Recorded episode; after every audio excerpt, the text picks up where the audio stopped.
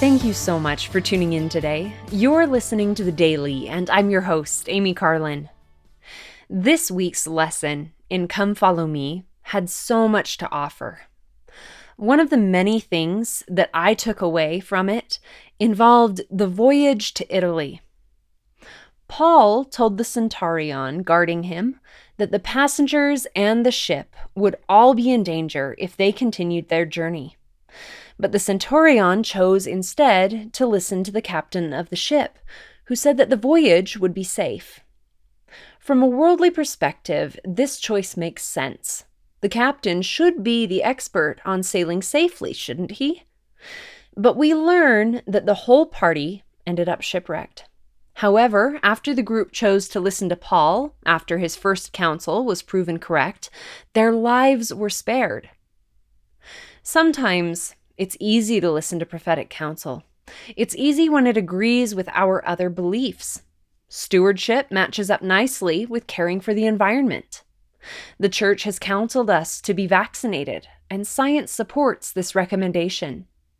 However, it can be more difficult when prophetic counsel and worldly advice run contrary to each other. When our beliefs aren't popular or they haven't yet been scientifically proven, it can be difficult for others to understand or appreciate them. But as we put obedience to the prophet into practice, we begin to see its effects in our own lives. As Elder Ronald A. Rasband taught, our leaders, by divine inspiration, have been called to teach and guide us, and are calling out to us to beware of the dangers we face each day. From casual Sabbath day observance, to threats to the family, to assaults on religious freedom, and even to disputing latter day revelation.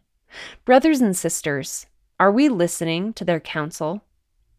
As we press forward, choosing to follow the counsel and the warnings of our leaders, we choose to follow the Lord while the world is going in another direction. We choose to hold fast to the iron rod, to be Latter day Saints, to be on the Lord's errand, and to be filled with exceedingly great joy. The growing question of today is clear are you standing with the leaders of the church in a darkening world so that you might spread the light of Christ? I hope that we will each heed Elder Rasband's counsel and choose to stand with the leaders of the church so that we can stand with Christ and spread his light. Thank you again for listening today. The Daily is brought to you by the Church of Jesus Christ of Latter day Saints.